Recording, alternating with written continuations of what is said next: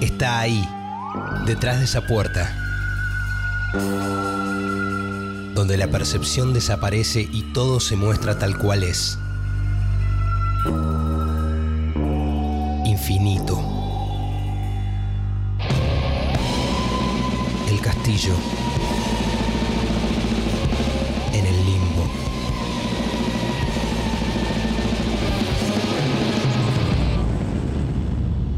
Y entonces, Nico, el sueño seguía así. Yo seguía corriendo por esa ciudad y terminaba en el baño de un rooftop, ahí como tipo en el medio de Manhattan, tomando cinco líneas de merca del grosor de una línea hecha con un marcador indeleble grueso.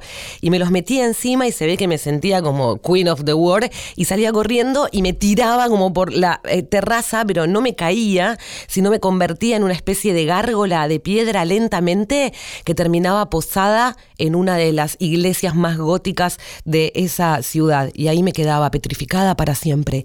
Loquísimo, ¿no? Yo nunca estuve en Nueva York, tampoco sé lo que es París, pero bueno, soñé que estaba en esa ciudad. Voy a estar de pepa seguramente cuando me quedo así como, ¿qué? ¿Ya es? Bueno, ¿Qué onda? ¿Qué estamos acá hablando de sueños? Entonces, es momento de abrir las puertas del castillo. Demonios, por favor, levanten o jalen o tiren abajo, no sé, esa puerta de este castillo. Así les puedo ver la cara y darles la bienvenida a una nueva tertulia en este castillo precioso, construido justito, justito en las puertas del infierno. Bienvenidos.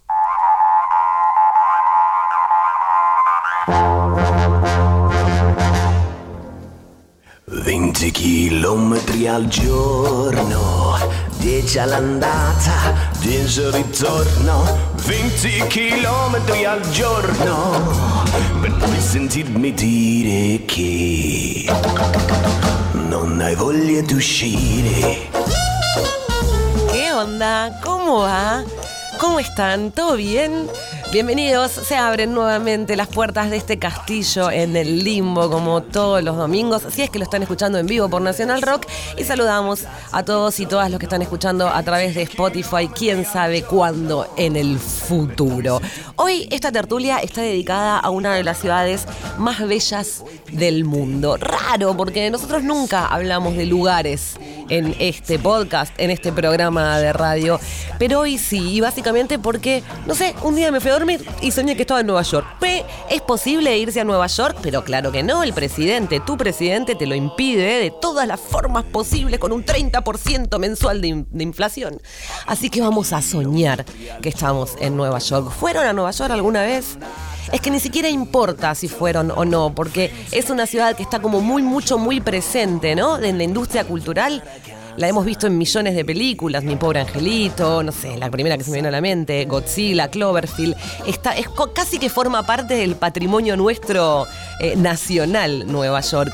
Y vamos a hablar de eso. Si es que fueron a Nueva York, la pregunta sería qué es lo primero que se les viene a la mente. Y si no fueron también, las alcantarillas que en invierno sacan humo, no sé, las sopas ricas que se toman en cualquier puesto, en cualquier calle, esquina, las ardillas, ese parque hermoso, enorme que tienen, el subte, ese subte plateado que tiene 1500 posibilidades de ir a 1500 lugares, las escaleras de incendio de esos edificios hermosos, Broadway, los túneles, o tener todo a disposición, porque Nueva York es la meca posiblemente, la pulpa del capitalismo.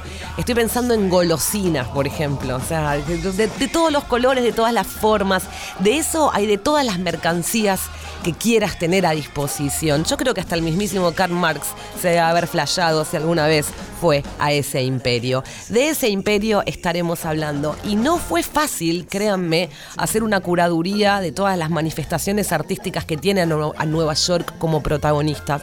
Sin embargo, lo he hecho y vamos a ver qué les parece. Pero primero es lo primero y para arrancar hablando de Nueva York, vamos a escuchar a un hombre de Nueva York que cantó esta canción y al parecer con ella nos enteramos que los New Yorkers les gusta mucho hablar por teléfono chit chat de cualquier pelotudez. Acá está Lou Reed y acá comienza este castillo newyorkinísimo en el día de hoy.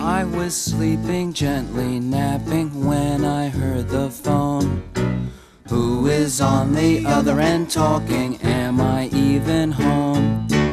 Did you see what she did to him? Did you hear what they said? Just a New York conversation rattling in my head. Oh my, and what shall we wear? Oh my, Just a New York conversation, gossip all of the time. Did you hear who did what to whom happens all the time? Who has touched and who has dabbled here in the city of shows? Openings, closings, bed repartee, everybody knows. Oh, how sad and why do we call?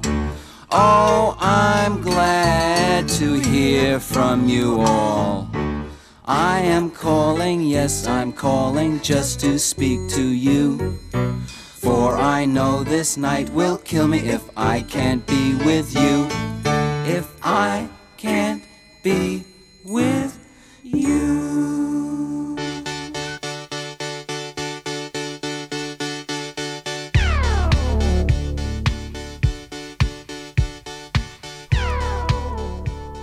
Para empezar a hablar de Nueva York, les voy a presentar a un escritor y a un periodista también que yo necesito que lo conozcan si es que no lo conocen porque tiene una pluma delicadísima, hermosa y ha escrito sobre Nueva York como pocos. En realidad hay un texto que les quiero recomendar. El texto se llama Nueva York, ciudad de cosas inadvertidas, y el autor es un señor llamado Gay Talese. ¿Lo conocen? Tal vez sí, tal vez no. Gay Talese nació en New Jersey, ahí en el estado pegado a Nueva York, en 1932 y cuando llegó a la gran ciudad de Big Apple se quedó hipnotizado, según sus propias palabras, con la ciudad, algo que le sucede como a muchos, ¿no? Y también se sintió muy curioso por ver cosas de esa ciudad que al parecer no le interesaban a muchos. No sé, por ejemplo, él ya era escritor de, pequeño, ¿no? Y lo que le interesaba era colgarse mirando a ver cuáles eran los hábitos nocturnos de las señoras de limpieza de los rascacielos cuando terminaban de trabajar a la noche y salían, tal vez hasta la seguía, Restoker, pero bueno, también les gustaba, según lo que cuenta, eh, las historias que se sabían todos los porteros de los departamentos de Nueva York sobre las vidas conyugales de los inquilinos o los gatos newyorkinos, particularmente los gatos callejeros que vivían en las calles de la ciudad. Este gay talese, teniendo alrededor de 25 años, entró a trabajar al New York Times. Él quería ser periodista, pero el primer trabajo que tuvo en el diario fue sacando fotocopias. Y después fue eh, y pudo redactar, pero por 10 años le tocó redactar noticias deportivas. Él en realidad lo que quería era escribir sobre las cosas que están ahí afuera eh, y pocos se dan cuenta, o no sé si no se dan cuenta, no reparan, porque la vida te va llevando por otros lados.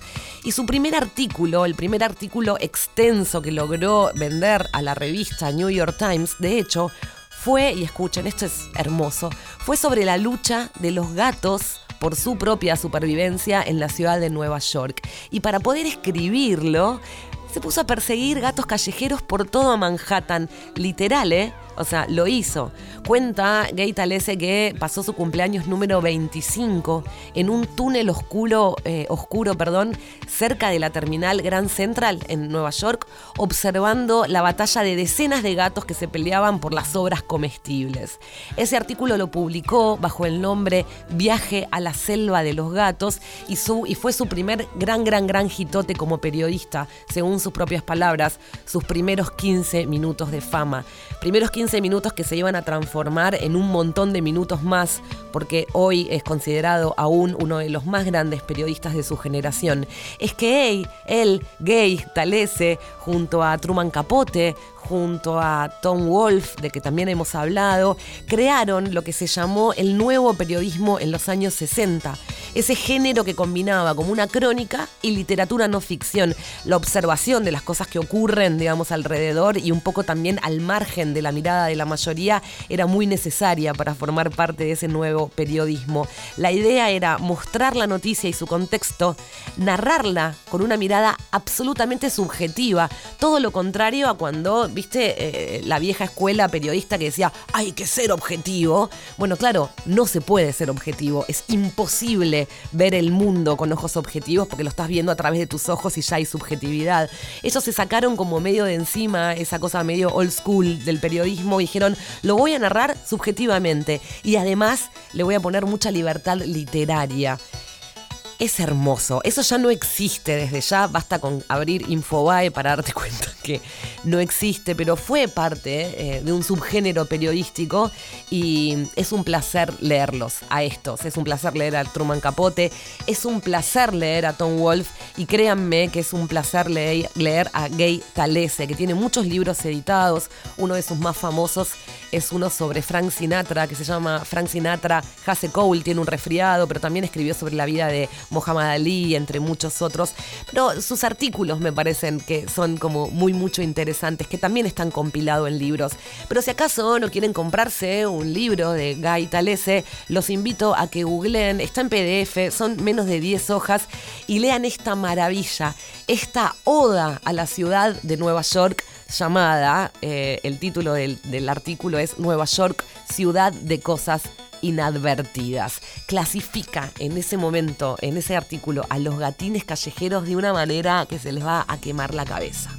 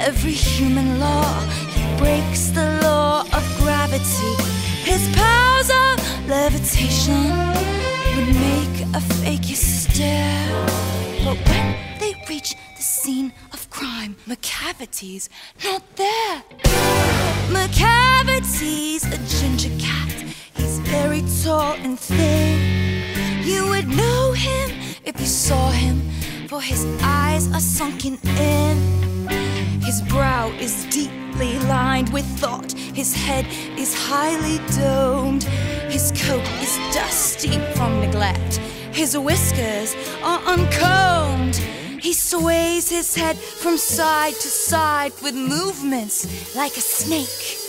And when you think he's half asleep, he's always wide awake. McCavity, McCavity, there's no one like McCavity, for he's a fiend in feline shape, a monster of depravity. You may meet him in a by street, you may see him in a square, crime's discovered, then McCavity's not there. He's outwardly respectable. I know he cheats at cards. And his footprints are not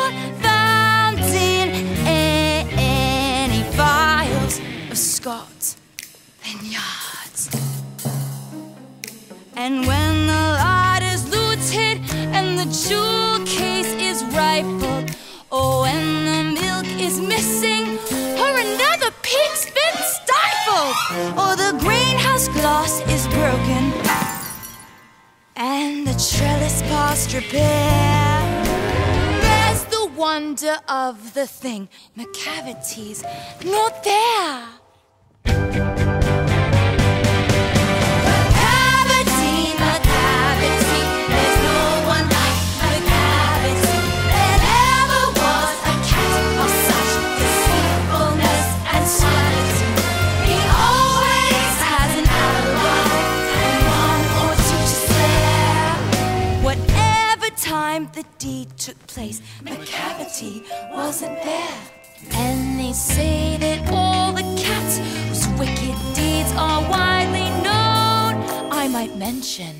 Mungo Jerry, Rumpelteazer, Griddlebone. And nothing more than agents for the cat who all the time just controls the operations. The Napoleon of crime.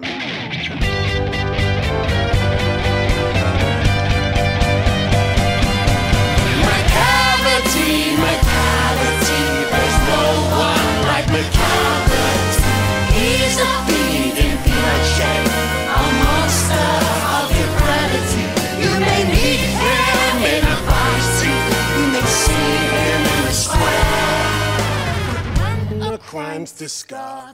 Ahí está Taylor Swift. Desde el musical Cats, en realidad una película que hizo Taylor Swift haciendo Macavity, un gatín callejero que si vieron la peli comprenderán. Y es que Guy Talese escribía mucho sobre gatos. Y esto es re musical, Broadway, cosas más yankees, newyorkinas que un eh, musical en Broadway. Yo no sé.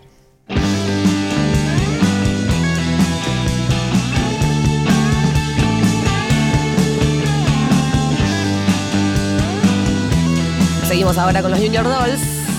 Timazo haciendo Subway Trains.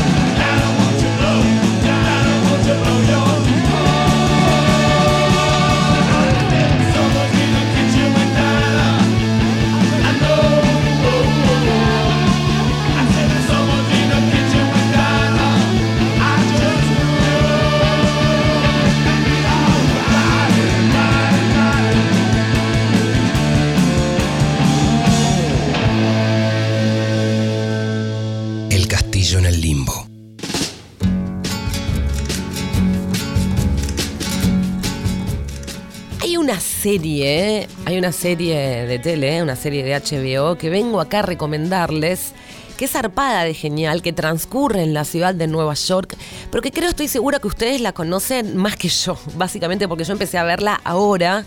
Voy por el quinto episodio de la primera temporada y justamente la serie, que tiene ya cuatro temporadas, estas semanas, no sé cuándo están escuchando esto, pero estas semanas están por presentar el capítulo final, de Final One, el gran finale. Así que, no sé, a lo mejor ustedes la vieron y saben más que yo. La serie se llama Succession. ¿Saben de qué les estoy hablando? Es una genialidad. En uno de los primeros capítulos, a mí me la pasaron hace poco, siempre vengo un par de años atrasada, pero uno de los primeros capítulos, si no es el primero, es el segundo capítulo de Succession, hay una escena donde uno de los protagonistas está parado sobre un gran ventanal de su oficina. Tiene su oficina en un piso muy, muy alto, esos rascacielos neoyorquinos, con vista de toda la ciudad de Nueva York. Y el loco se pega contra el ventanal y se hace una paja mirando la ciudad. O sea, se masturba, así con lechazo y todo, eh, mirando la ciudad. Es una escena hermosa y cuando la vi dije, claro, no, sí, esto tiene que entrar eh, por, solamente por esa escena. ¿Por qué? Porque yo no sé si ustedes fueron a Nueva York, los decíamos al principio, pero si fueron a lo mejor les parece eso, ¿no? Es una ciudad que, que la sensación es de acabada a cada esquina, ¿no? Tipo, ¡ah! Mira lo que es esto. A lo mejor vas en, uno de esos taxis amarillos manejados por árabes y sacás la cabeza y no llegás a ver el final de los edificios. Es, es una ciudad como muy mágica que por lo menos a mí me parece también muy sexy. Eh, Sexy Magic. Bueno, Succession, la serie que les estoy recomendando ahora, es una serie de HBO, o sea, tiene la garantía de ser una serie de HBO, que en general las mejores series se producen en ese antro, que empezó a ser eh, filmada en el 2018, creo que se estrenó en el 2018, y está producida por una dupla de dos personas que te gustaría mucho que fueran tus amigos, o sea, que te invite a comer Will Ferrell un día a tu casa o Adam McKay, sería como genial. Bueno, ellos dos son los productores de esta serie que gira en torno a una familia, una familia llamada Los Roy, Roy es el apellido, que es una familia disfuncional como todas, obvio, y toda la historieta ronronea alrededor de la figura de Roy. Logan Roy, perdón, que es el patriarca de la familia, el dueño de un conglomerado de medios de comunicación. Ellos tienen y forman parte de ese 1% de los humanos que controlan las riquezas de todo el mundo. Eh, el padre, ya estando como viejo y a punto de tener un par de complicaciones en su cerebro, hace participar de tetras, tetras un poco macabras a sus hijos para ver quién de todos ellos va a ocupar como el trono cuando él muera. Es como Game of Thrones, pero posta, sin dragones y sí en el, sin en el medioevo, o sea, tipo, situada en la actualidad en Nueva York. Es una serie cuyos personajes están muy bien definidos. Eh, los actores que eh, son protagonistas la rompen en dos mil pedazos. Tiene unas locaciones hermosas. Presenta la ciudad de Nueva York de una manera muy linda, una zarpada fotografía, encuadres bonitos, guiones interesantes y te muestran básicamente cómo viven los ricos de Nueva York, ¿no? Eh, esas cosas que uno solo puede imaginar si es que tiene mucha imaginación, cómo son sus departamentos, cómo son sus costumbres, su ropa, cómo es su ocio, de qué manera se divierten, pero también te muestra la mugre que conlleva a lo mejor ser de ese 1% que controla la riqueza del mundo, esa avaricia, eso de poder, el no poder dormir tranquilos y las puñaladas que te pegan por la espalda la gente que menos pensás. Es una gran, gran, gran serie, de verdad. Dicen que la historia de Succession está inspirada en la historia real de Rupert Murdoch, básicamente porque el director de esta serie estuvo investigando mucho acerca de este personaje, que es un magnate australiano que heredó a los 20 años de su padre un conglomerado de medios y con solo 20 años hizo ese imperio un mega recontra imperio. Y él también, como el personaje central de la serie Succession, fogoñó los enfrentamientos a propósito entre sus hijos para ver quién se quedaba como a cargo. Algo así como muy, muy sucio, muy macabro, ¿no? Muy horrible. Eh, whatever, como sea, si pueden, eh, véanla. Se las recomendamos como muy particularmente. Cuatro temporadas, los capítulos son largos, duran una hora. Está en HBO Max, si ustedes tienen plata y pueden pagar el paquete ese extra de Flow. Y si no, lo mejor es, como siempre les decimos, recurrir a los torrents hermosos que les traen entretenimiento gratis a cada uno de sus hogares. No sleep till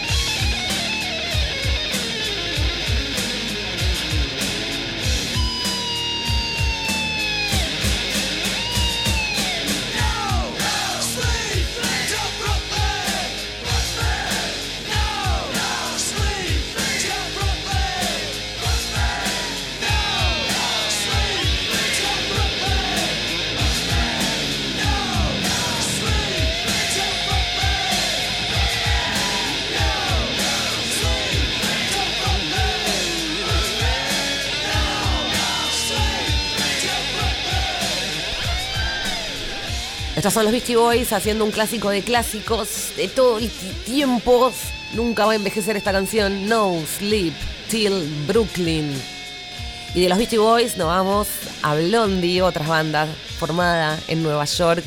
¿Quién no recuerda a Debbie Harry en esas fotos en Coney Island? Por favor.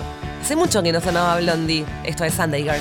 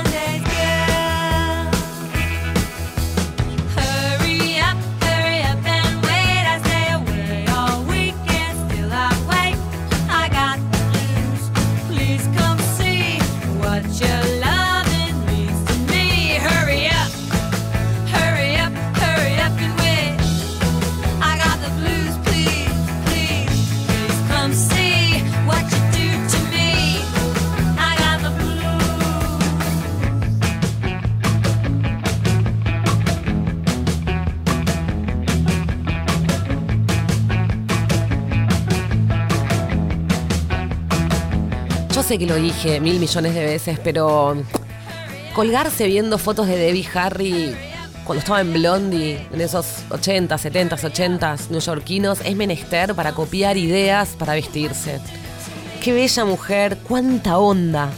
¿Se puede tener tanta onda Debbie Harry? Sí, se puede. Y siempre la recomendación es ella, es esa. Véanla ella, inspírense. Ahí pasaba Blondie y nosotros vamos a seguir con otra historia súper newyorkina. No hay posiblemente nada más New York, New York que Broadway. ¿O no? Yo no sé si a ustedes les gusta la comedia musical. Bla, no me importa, pero a miles y miles y miles y millones y millones y millones de turistas, eh, sí, evidentemente, que van a esa ciudad a presenciar una obra de teatro en Broadway que es como something else, you know? Es como otra historia. El nivel de guita que tienen puestas esas producciones y el nivel también de, no sé, estoy pensando en los bailarines, de precisión, de rapidez, es otro nivel. Es como tipo, otra cosa. Vamos a hablar de Broadway entonces, que es el corazón de la industria teatral de Nueva York. En principio vamos a decir que la avenida Broadway es una calle y es la calle más antigua de Nueva York. Yo no lo sabía y también posiblemente la más larga. Recorre toda la longitud de la isla de Manhattan. Que una obra se presente en Broadway, en el circuito de Broadway, no en esa calle, quiero decir, en los alrededores, implica que esa obra llegó al nivel más alto posible que puede llegar el teatro comercial. O sea, Welcome to las grandes ligas sería algo así. Y la historia del romance entre esta calle Broadway y sus alrededores con el teatro comenzó hace muchísimos años atrás. Esto tampoco yo lo sabía. Alrededor del 1750 más o menos, siglo XVIII, cuando dos ingleses, bueno, eran todos medios ingleses o inmigrantes, ¿no? En esa ciudad, acá dos ingleses abren una compañía de teatro en una de esas calles y empiezan a representar ob- obras de, obvio, ingleses, Shakespeare. Y empezaron a venir otros teatros con el tiempo. Se fueron abriendo lentamente, llenando de teatros que algunos hasta tenían como sus actores residentes que ya vivían como ahí y se presentaban noche a noche. Después, en 1790, llegó la Guerra de la Independencia, por lo cual se suspendieron un poco como ese impulso teatrero, pero lo retomó rápidamente Nueva York. Ya para 1800 se siguieron construyendo teatros con capacidad para 2.000 personas, o sea, ya se estaba pensando y craneando como esa zona un lugar súper teatrero. En 1850, por ejemplo, 1850, se puso en escena por primera vez un musical propiamente dicho, o sea, como con no sé por qué me empecé a golpear, propiamente dicho, con danza, con música original, eran los inicios del musical moderno.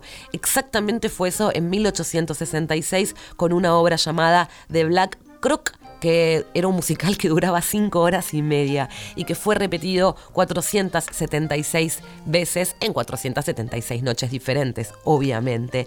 El musical más representado en toda la historia de Broadway es un musical también compuesto y craneado por un inglés.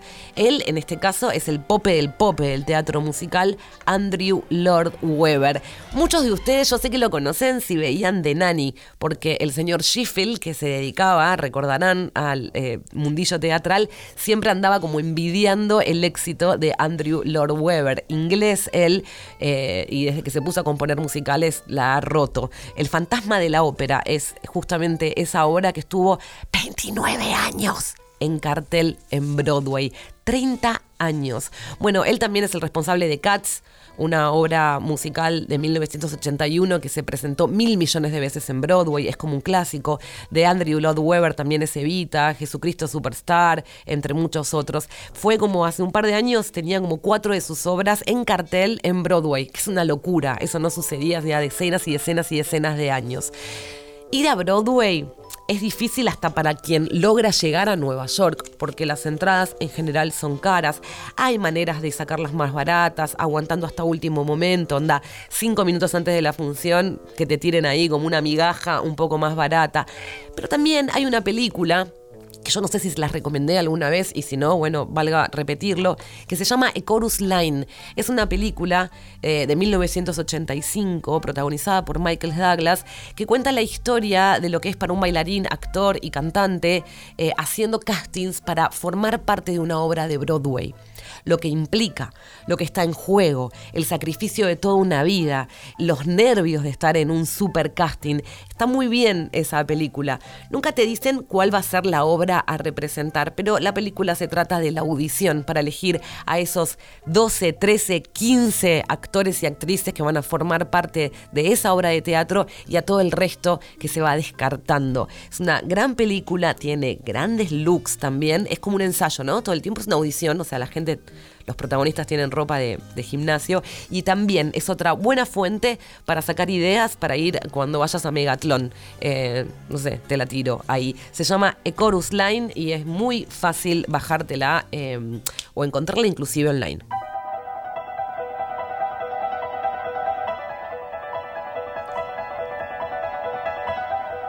Y yo pensaba ponerles una canción de ese musical de Ecorus Line pero no, uno de mis demonios tuvo una mejor idea. Escuchemos este temazo de Génesis. Creo que nunca sonó Génesis en este castillo. Con Peter Gabriel. Ay, Gabriel, dije. Esta se llama The Lamb Lies Down on Broadway.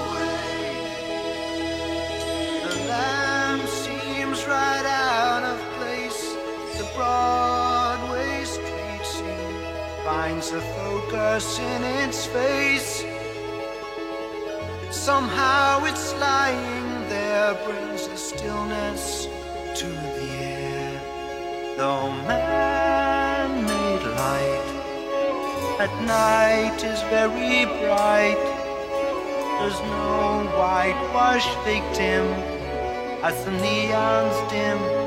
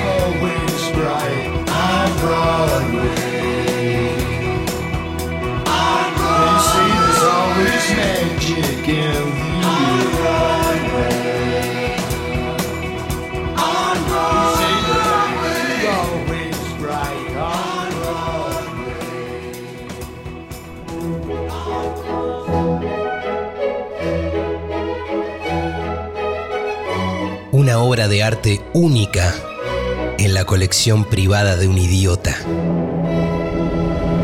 El castillo en el limbo.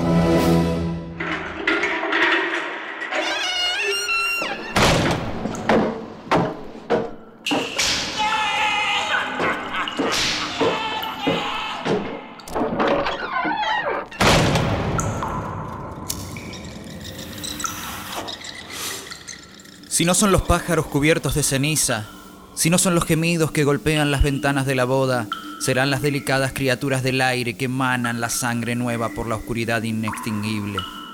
Pero no, no son los pájaros, porque los pájaros están a punto de ser bueyes.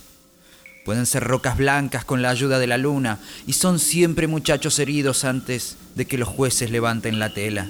Todos comprenden el dolor que se relaciona con la muerte, pero el verdadero dolor no está presente en el espíritu, no está en el aire ni en nuestra vida, ni en estas terrazas llenas de humo. El verdadero dolor que mantiene despiertas las cosas es una pequeña quemadura infinita en los ojos inocentes de los otros sistemas. Un traje abandonado pesa tanto en los hombros que muchas veces el cielo se agrupa en ásperas manadas. Y las que mueren en parto saben en la última hora que todo rumor será piedra y toda huella latido. Nosotros ignoramos que el pensamiento tiene arrabales donde el filósofo es devorado por los chinos y las orugas, y algunos niños idiotas han encontrado por las cocinas pequeñas golondrinas con muletas que sabían pronunciar la palabra amor. Panorama ciego de Nueva York. Federico García Lorca.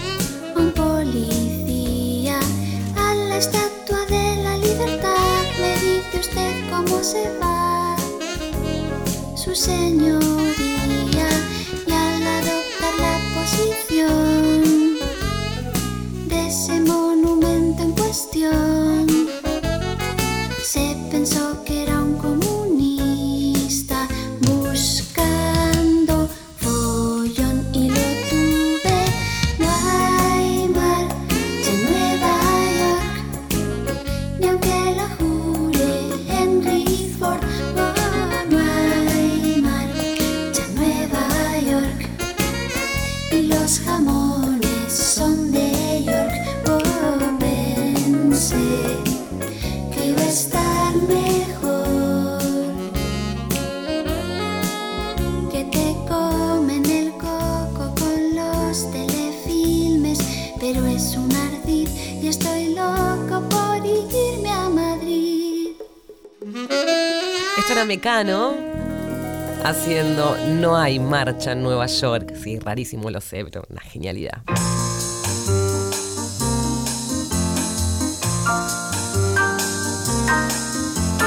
Ay, ya.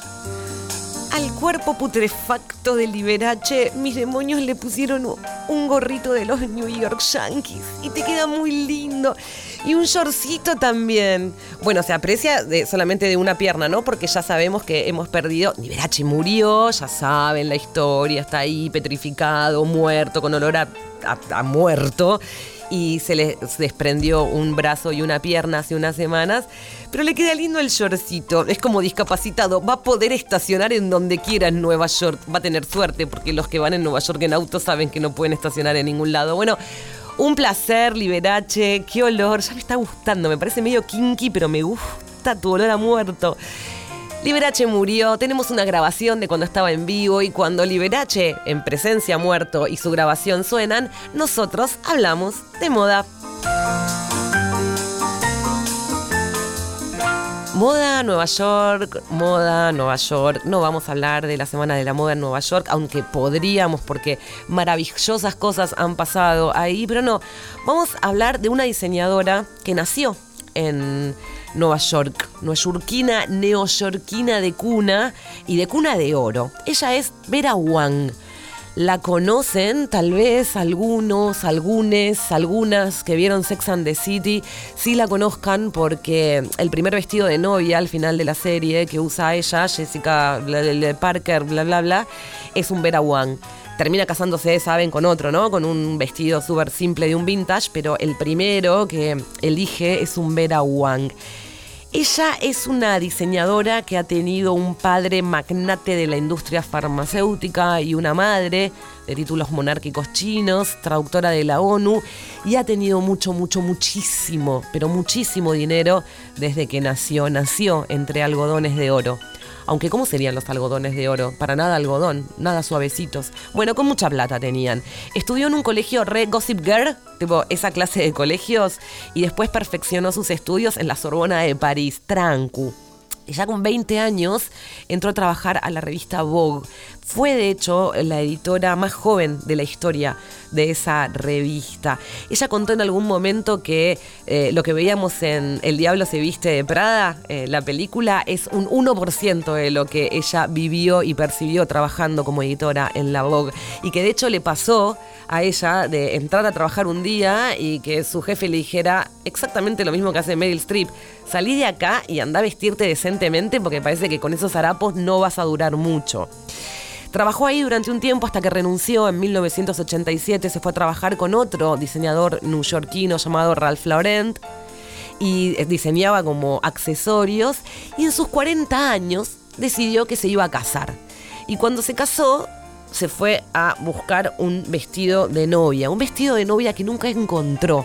No encontraba un diseño que le gustara a ella y que se sentara, sintiera como bien con sus 40 años. No sé, qué sé yo, a lo mejor son diferentes a los 40 años los vestidos, pero ella no lo encontraba, entonces se lo diseñó. Se le prendió la lamparita una vez que se diseñó su propio vestido de novia. Y la lamparita era, acá hay un vacío, acá hay como un lugar en la industria de las novias que está abierto y decidió abrir una casa vendiendo los diseños de vestidos de novia de otros hasta que se la jugó y se puso ella a diseñar. Y cuando se puso a diseñar vestidos de novia, pues bien, la recontra mega rompió. Hoy por hoy es una de las marcas más poderosas en la industria de la moda. Ella le hizo el vestido de casamiento a Victoria Beckham, a J. Lo, a Uma Thurman, a Hilary Duff, a Gwen Stefani, a María Carey, entre muchas y muchas y muchas otras artistas que decidieron eh, vestirse con un Vera Wang para su, para su cumpleaños, para su cumpleaños de casarse. Mucha, mucha, mucha tela y mucha transparencia es lo que usa ella, pero una elegancia muy, eh, muy, es muy elegante ella y es muy elegante como mira. Y yo los y las invito a que si están, siempre les digo, medio sin hacer nada y les parece un plan, que googleen vestidos de novia o wedding dresses, Vera Wang, Vera Vera Wang con W y se deleiten y, y se deleiten posta. Es más, si a lo mejor se están por casar o este año, el año que viene, hace poco una amiga de una amiga se estaba casando y estuvo como mucho tiempo buscando un vestido, se mandó a hacer uno y era horrible al final y no lo usó, se fue a comprar otro, no encontraba, no encontraba. Bueno, la onda es poder la onda que yo intento con estas partes es darles como referencias para que vayan a investigar y ahí tengan como un punto de decir, yo quiero esto. Obvio no vamos a tener nunca un Vera Wang por las mismas razones por las cuales nunca vamos a poder viajar en los sucesivos meses a Nueva York, digamos, porque no hay plata y hay inflación. Pero sí les sirve como referencia, como para tener ahí y presentarles a algún diseñador que les haga el vestido muchísimo más barato. Uy.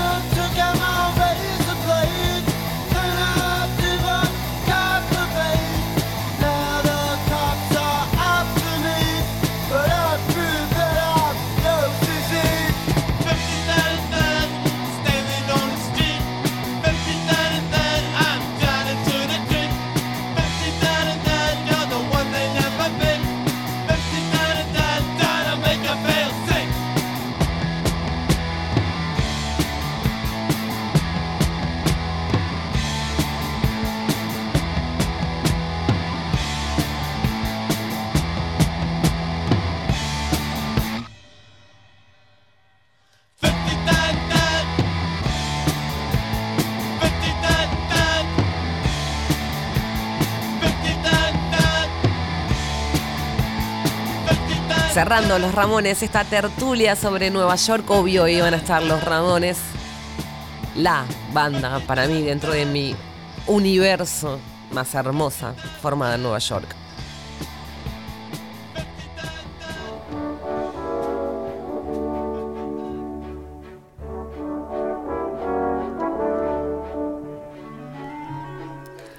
Qué hermoso momento cuando mis demonios se ponen a tocar este vals de las flores.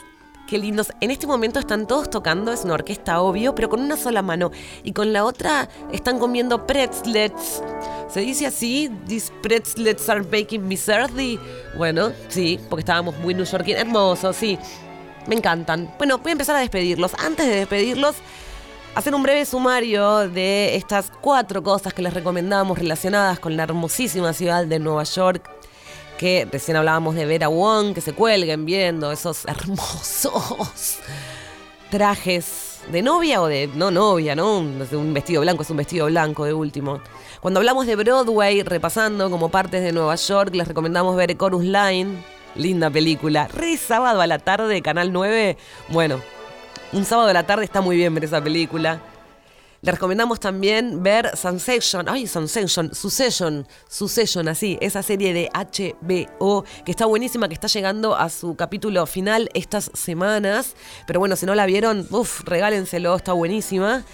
Pero principalmente lo que a mí más me gustó investigar sobre esta tertulia neoyorquina y haber encontrado, gracias a un demonio llamado Mauro Vázquez, te agradezco particularmente, es a Gay Talese, a este escritor, periodista que ha escrito sobre la ciudad de Nueva York de formas muy, muy, muy, muy hermosas y únicas. Gay Talese, se los repito, busquen un artículo llamado Nueva York, ciudad de cosas inadvertidas. 10 páginas que se la van a pasar genial. Pero bueno, llegó el momento de despedirnos. Así que ha sido un placer. Yo les invito, las invito, los invito a que se vayan retirando. No les quiero decir nada, pero los muchachos que tengo acá atrás del trono son todos de Al Qaeda. Digo, como estábamos hablando de Nueva York, justo cayeron y los invité. Y no sé qué son capaces de hacer. Bueno, sí sabemos lo que son capaces de hacer. Así que yo que ustedes me voy, o bueno, se las van a tener que ver con estos eh, muchachos. Qué alto que sos. Vos decís que ustedes fueron. ¿Me contás la papa cómo fue entonces? O sea, como tipo, ¿el primer avión cómo era? O sea, el primer avión estaba destinado, pero el segundo también.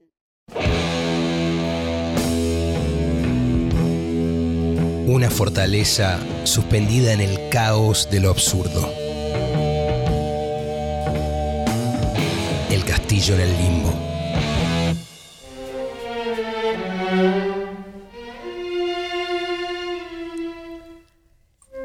Ya. Al final no me iba nada. Me voy a quedar un ratito más con ustedes en este domingo que estamos compartiendo en vivo en Nacional Rock. ¿Cómo va? ¿Todo bien? Algunos, algunas tal vez recién se están despertando a esta hora de la mañana del domingo, algunos trasnochados seguirán de largo, pues bienvenidos sean. Este castillo, en esta parte que estamos medio en el altillo, ¿no?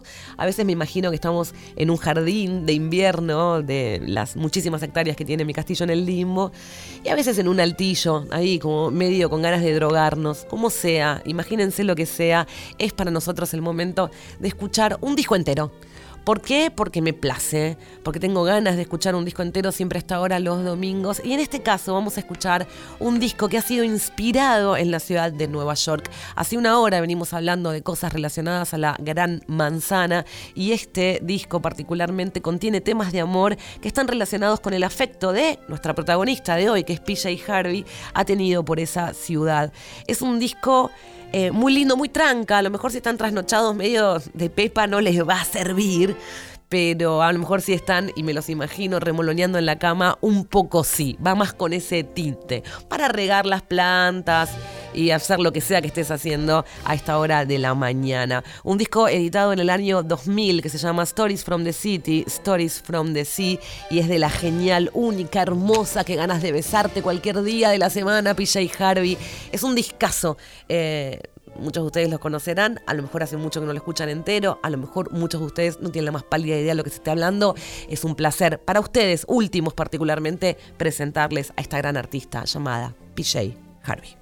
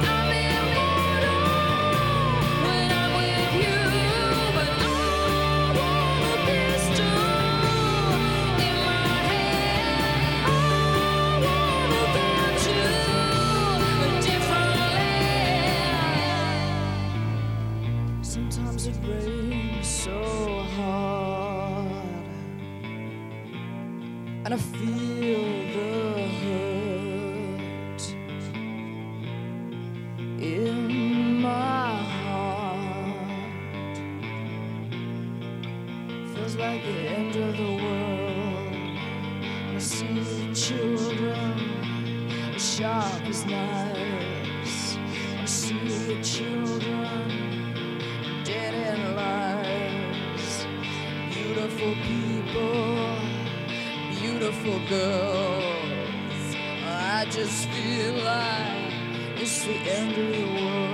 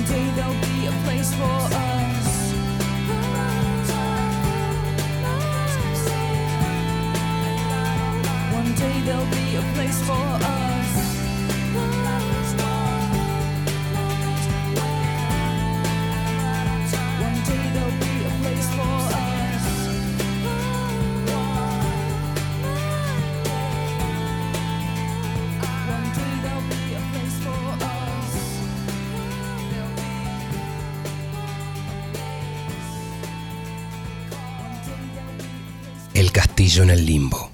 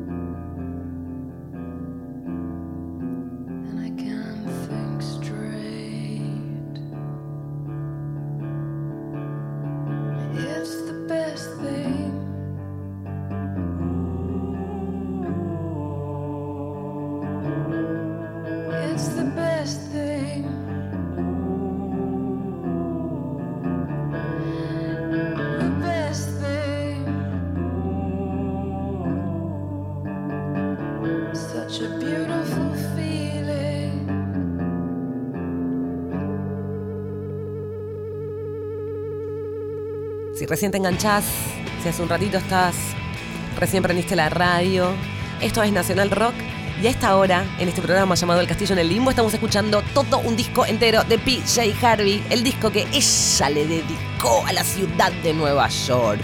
Y keep on enjoying it, ¿no?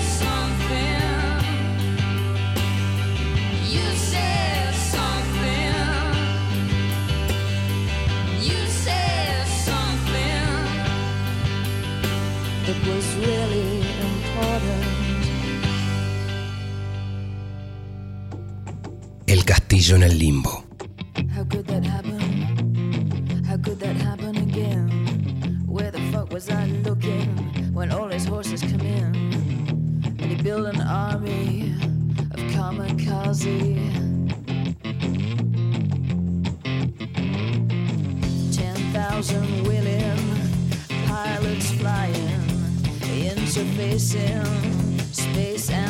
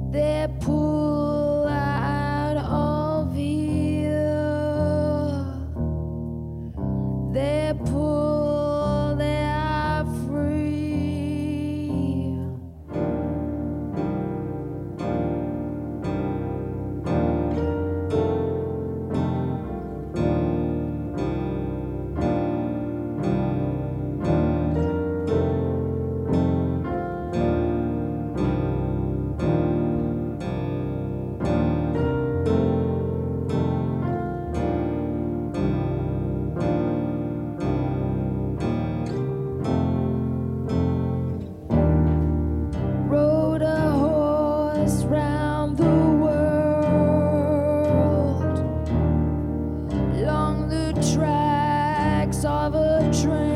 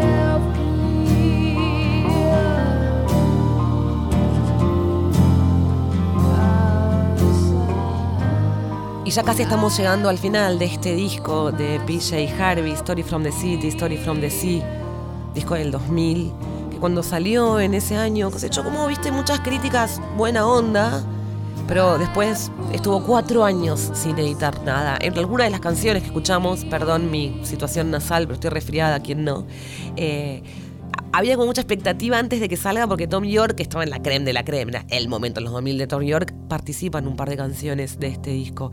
Es hermoso. Vamos a escuchar ahora la canción que concluye, que cierra este Stories from the Sea, Story from the City. Es al revés.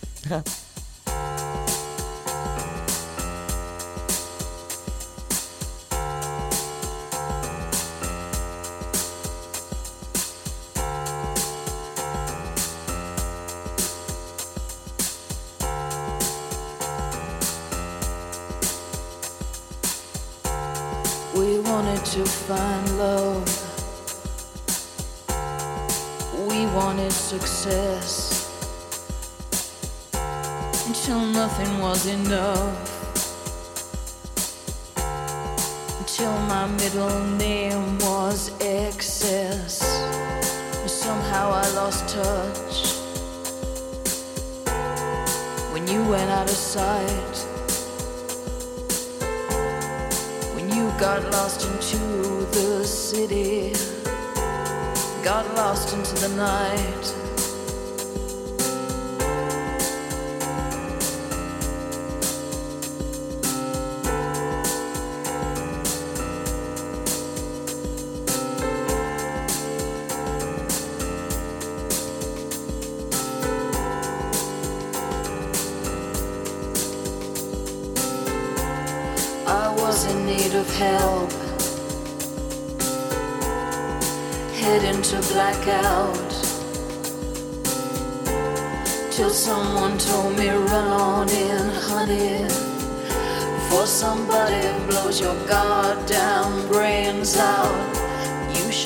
Shoplifted as a child.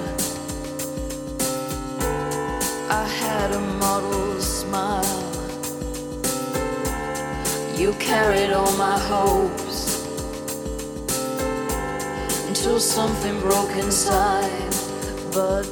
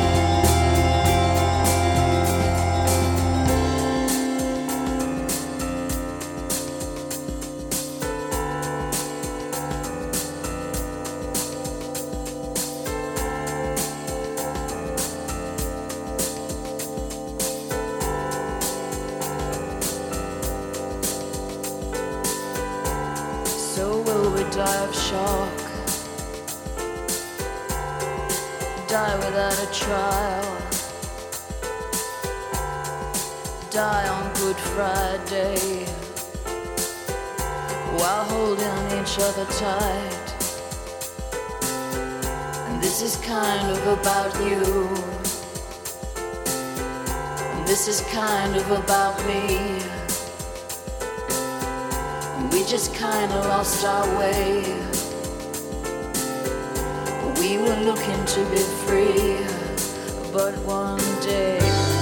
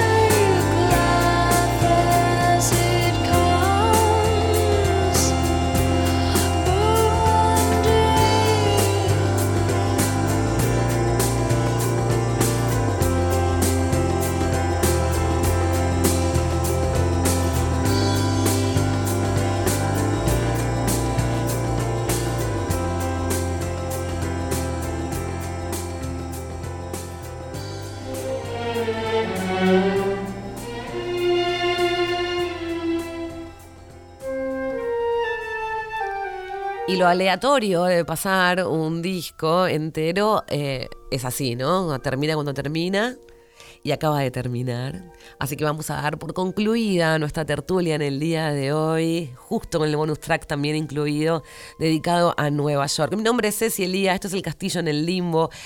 Demonios para agradecer que viven conmigo en este castillo decadente. Diego Rodríguez en la operación técnica, Diego Girao, idem. La archiduquesa de este castillo es Janina Gaimonde, nuestro poeta, nuestro poeta caballero. El, eh, mi eterno romance también es Nico Bonzo. Y a todos ustedes, básicamente, por cada domingo acompañarnos en esta historieta. Espero que la hayan pasado bonito, espero que les haya gustado PJ. Sé que no es para todos los oídos, pero nosotros estamos tratando de cultivar oídos, viste, específicos. Así que en ese plan vamos, que están muy bien. Nos quedamos un ratito más, a lo mejor hasta musicalizando con algunas cositas que nos quedaron sueltas de Nueva York. Pero por lo pronto yo me despido y les deseo que sean felices o no, qué sé yo. Fíjense cómo hacen, nadie sabe realmente cómo vivir, así que qué les voy a decir. Chau.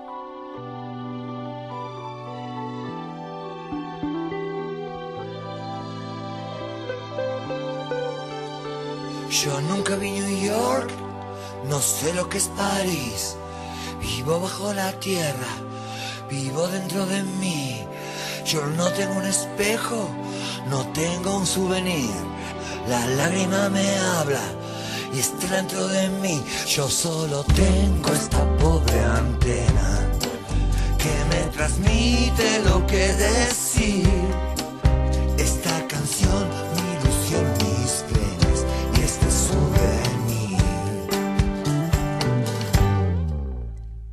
Yo subo la escalera, yo cumplo una misión. La lágrima me dice que yo tampoco soy la hija de un amor, la hija de un dolor, la hija que no espera. Tu tiempo se acabó. Si este dolor durará por siempre, no digas nada, vete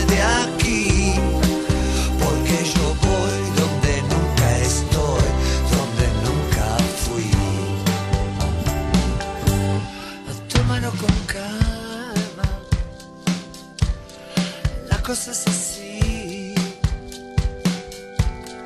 Ya se hace de noche, me tengo que ir.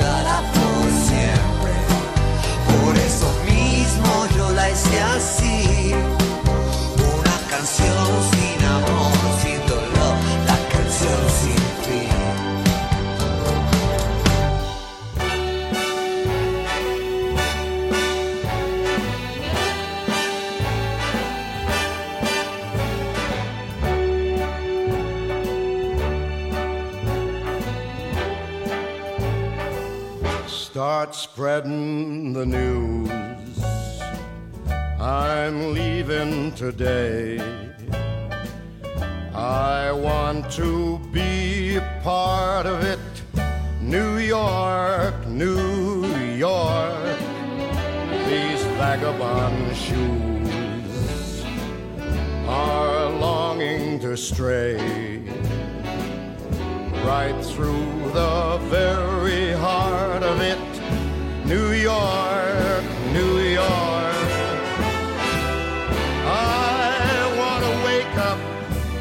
city that doesn't sleep and find I'm king of the hill, top of the heap. These little town blues are melting away.